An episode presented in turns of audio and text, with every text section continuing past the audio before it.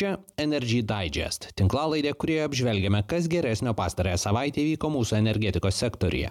Baigėsi 21-2021 metų savaitė. Iš geresnių savaitės naujienų. Sinchronizacijos projektas juda į priekį, Renerga plečia vėjo parką, o G7 šalys sutarė nebefinansuoti anglijas projektų. Iš tokių vidutinių naujienų Lenkijos anglės pramonė persikėja nesėkmės, o amerikiečiai vasaros atostogas pasitinka pagiriomis po kibernetinės atakos. Be visų šių dalykų perdėliojamos amerikiečių sankcijos Nord Stream 2 projektui, o Tarptautinė energetikos agentūra dėlioja sunkiai įkandamą planą netaršiai energetikai. Štai papunkčiui niekas negalės virkti mūsų politinės valios.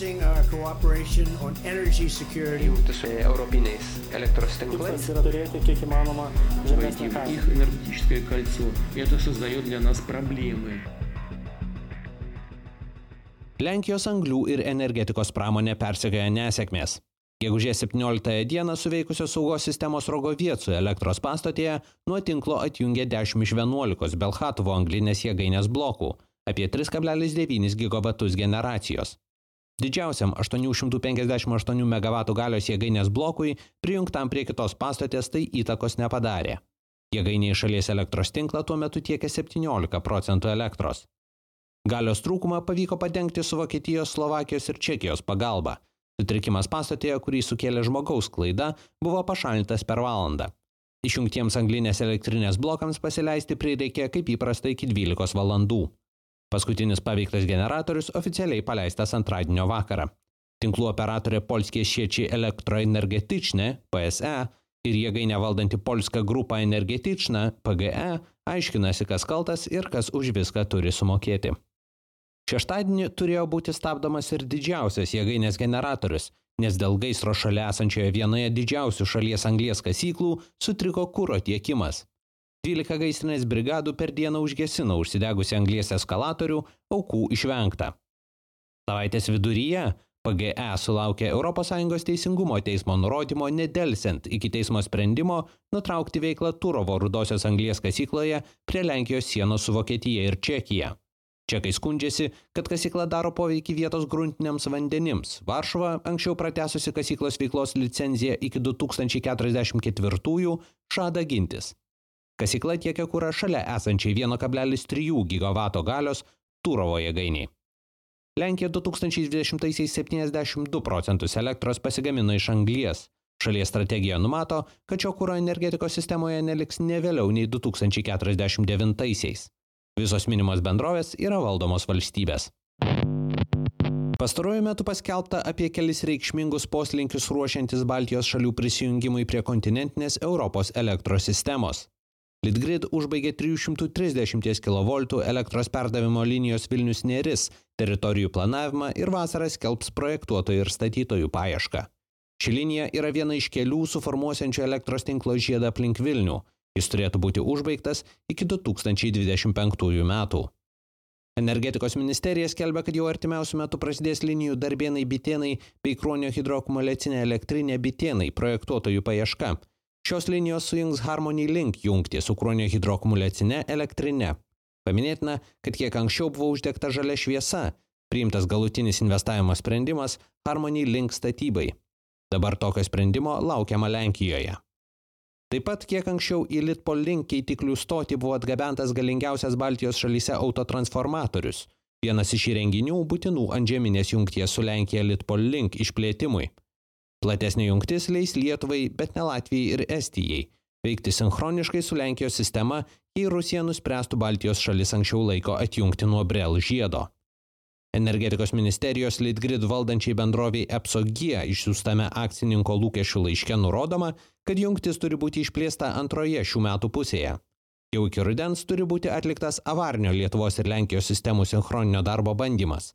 Kritiniams sinchronizacijos projektams Grupė turi taikyti nulinius projektų vėlavimo tolerancijos terminus, rašoma laiške. JAV atminties diena Memorial Day minima paskutinį gegužės pirmadienį. Šis savaitgalis žymi vasaros atostogų sezono pradžią bei degalų poreikio piko pradžią, nes amerikiečiai pasileidžia keliauti automobiliais. 34 milijonus jų šiemet šventė pasitiks didžiausiomis nuo 2014 metų degalų kainomis. Tai vis dar juntamos kibernetinės atakos prieš naftos produktų tiekimo vamzdyną Colonial Pipeline pasiekmes. Amerikos automobilių asociacijos duomenimis vidutinė įprastų degalų kaina šalyje siekia 3 dolerius ir beveik 4 centus už galoną. Palyginti prieš savaitę, kai produktotiekis neveikė, jis siekė 3 dolerius ir beveik 5 centus, kai prieš metus dolerį ir beveik 96 centus. Colonial Pipeline neveikė penkias dienas, poveikį pajuto 12 tūkstančių degalinių, apie pusį jų pritrūko degalų. Su trūkumu jos darojosi dar ir savaitės pradžioje. Colonial Pipeline valdanti bendrovė gegužės 7 dieną patyrė kibernetinę ransomware ataką. Rusų programišių grupuotė DarkSide įsilaužė jos kompiuterius, užšifravo juose esančius duomenis ir pareikalavo išpirkos. Kaip aiškėjo vėliau, įmonės vadovybė jiems be ne iš karto sumokėjo 75 bitkoinus, tuometinė vertė apie 5 milijonus dolerių, tačiau duomenų dešifravimas užtruko. Tai kol kas rimčiausia kibernetinė ataka prieš kritinę JAV energetikos infrastruktūrą. 1964-aisiais pastatytas produktotiekis tęsiasi beveik 9000 km nuo perdirbimo gamyklų Teksase iki New Yorko uosto. Juo patiekiami 45 procentai šalies rytinėje pakrantėje suvartojamų degalų. Įvaldanti bendrovė priklauso energetikėms Koch Industries ir Shell, taip pat Pietų Korejos ir Kanados pensijų fondams bei Australų IFM Investors. Achemos grupiai priklausanti Renerga ketina statyti tris bendros 16,5 MW galios vėjo jėgainės Anykščių rajone esančiame Kunigiškių vėjo jėgainių parke. Čia bendrovė jau valdo 3 bendros 7,5 MW galios vėjo jėgainių parką, kuris pradėjo veikti 2017-aisiais. Plėtrai bendrovė iš SEB banko pasiskolino 10 milijonų eurų. Ši suma anot banko užtikrins reikšmingą finansavimo poreikių dalį. Turbinas jėgainėms tieks amerikiečių General Electric, projektą užbaigti ketinama 2022-aisiais. Didžiosios pasaulio ekonomikos G7 formate sutarė nuo ateinančių metų jokiomis formomis nebefinansuoti naujų anglies energetikos projektų kitose šalyse. Taip pat nutarta bendradarbiauti su kitomis šalimis, greitinant netaršaus transporto plėtrą, 2030-aisiais didžiąją dalimi netaršių paversti energetikos sektorių bei stabdyti viso iškastinio kūro projektų finansavimą. Tiesa, pastarieji įsipareigojimai liko abstraktesni nei pirmasis. JAV prezidento Joe Bideno administracija perdėliojo sankcijas Nord Stream 2 projektui. Nutarta 90 dienų atšaukti sankcijas projekto bendrovai ir jos vadovui, tačiau sankcijų sąrašai trauktos kelios darbus tiesiogiai atliekančios Rusijos bendrovės ir 13 laivų.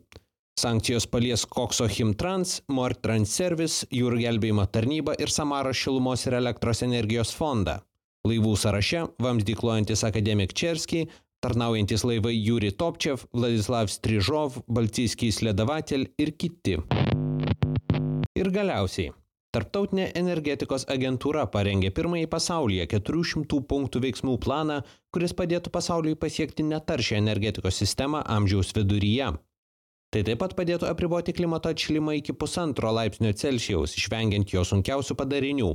Anot analizės autorių, dabartiniai prisimti politiniai pasižadėjimai nėra pakankami. Tačiau pažymima, kad planas tuoj pat gausiai dėkti egzistuojančias netaršios energijos technologijas bei gausiai investuoti į inovacijas yra itin ambicingas. Šiam kartui tiek. Jei tinklaladė jums pasirodė įdomi, prenumeruokite. Energy Digest rasite bet kurioje podcastų programėlėje. Papasakokite apie tinklalaidę draugams, bendradarbiams ir pažįstamiems. Galbūt jiems energetikos naujienos taip pat bus įdomios. Šis podcastas kuriamas to paties pavadinimo naujienlaiškio pagrindu. Jei mėgstate naujienas ir skaityti, o ne tik jų klausytis, laidos aprašymę rasite nuorodą, kurią sekdami galėsite užsiprenumeruoti naujienlaiškį.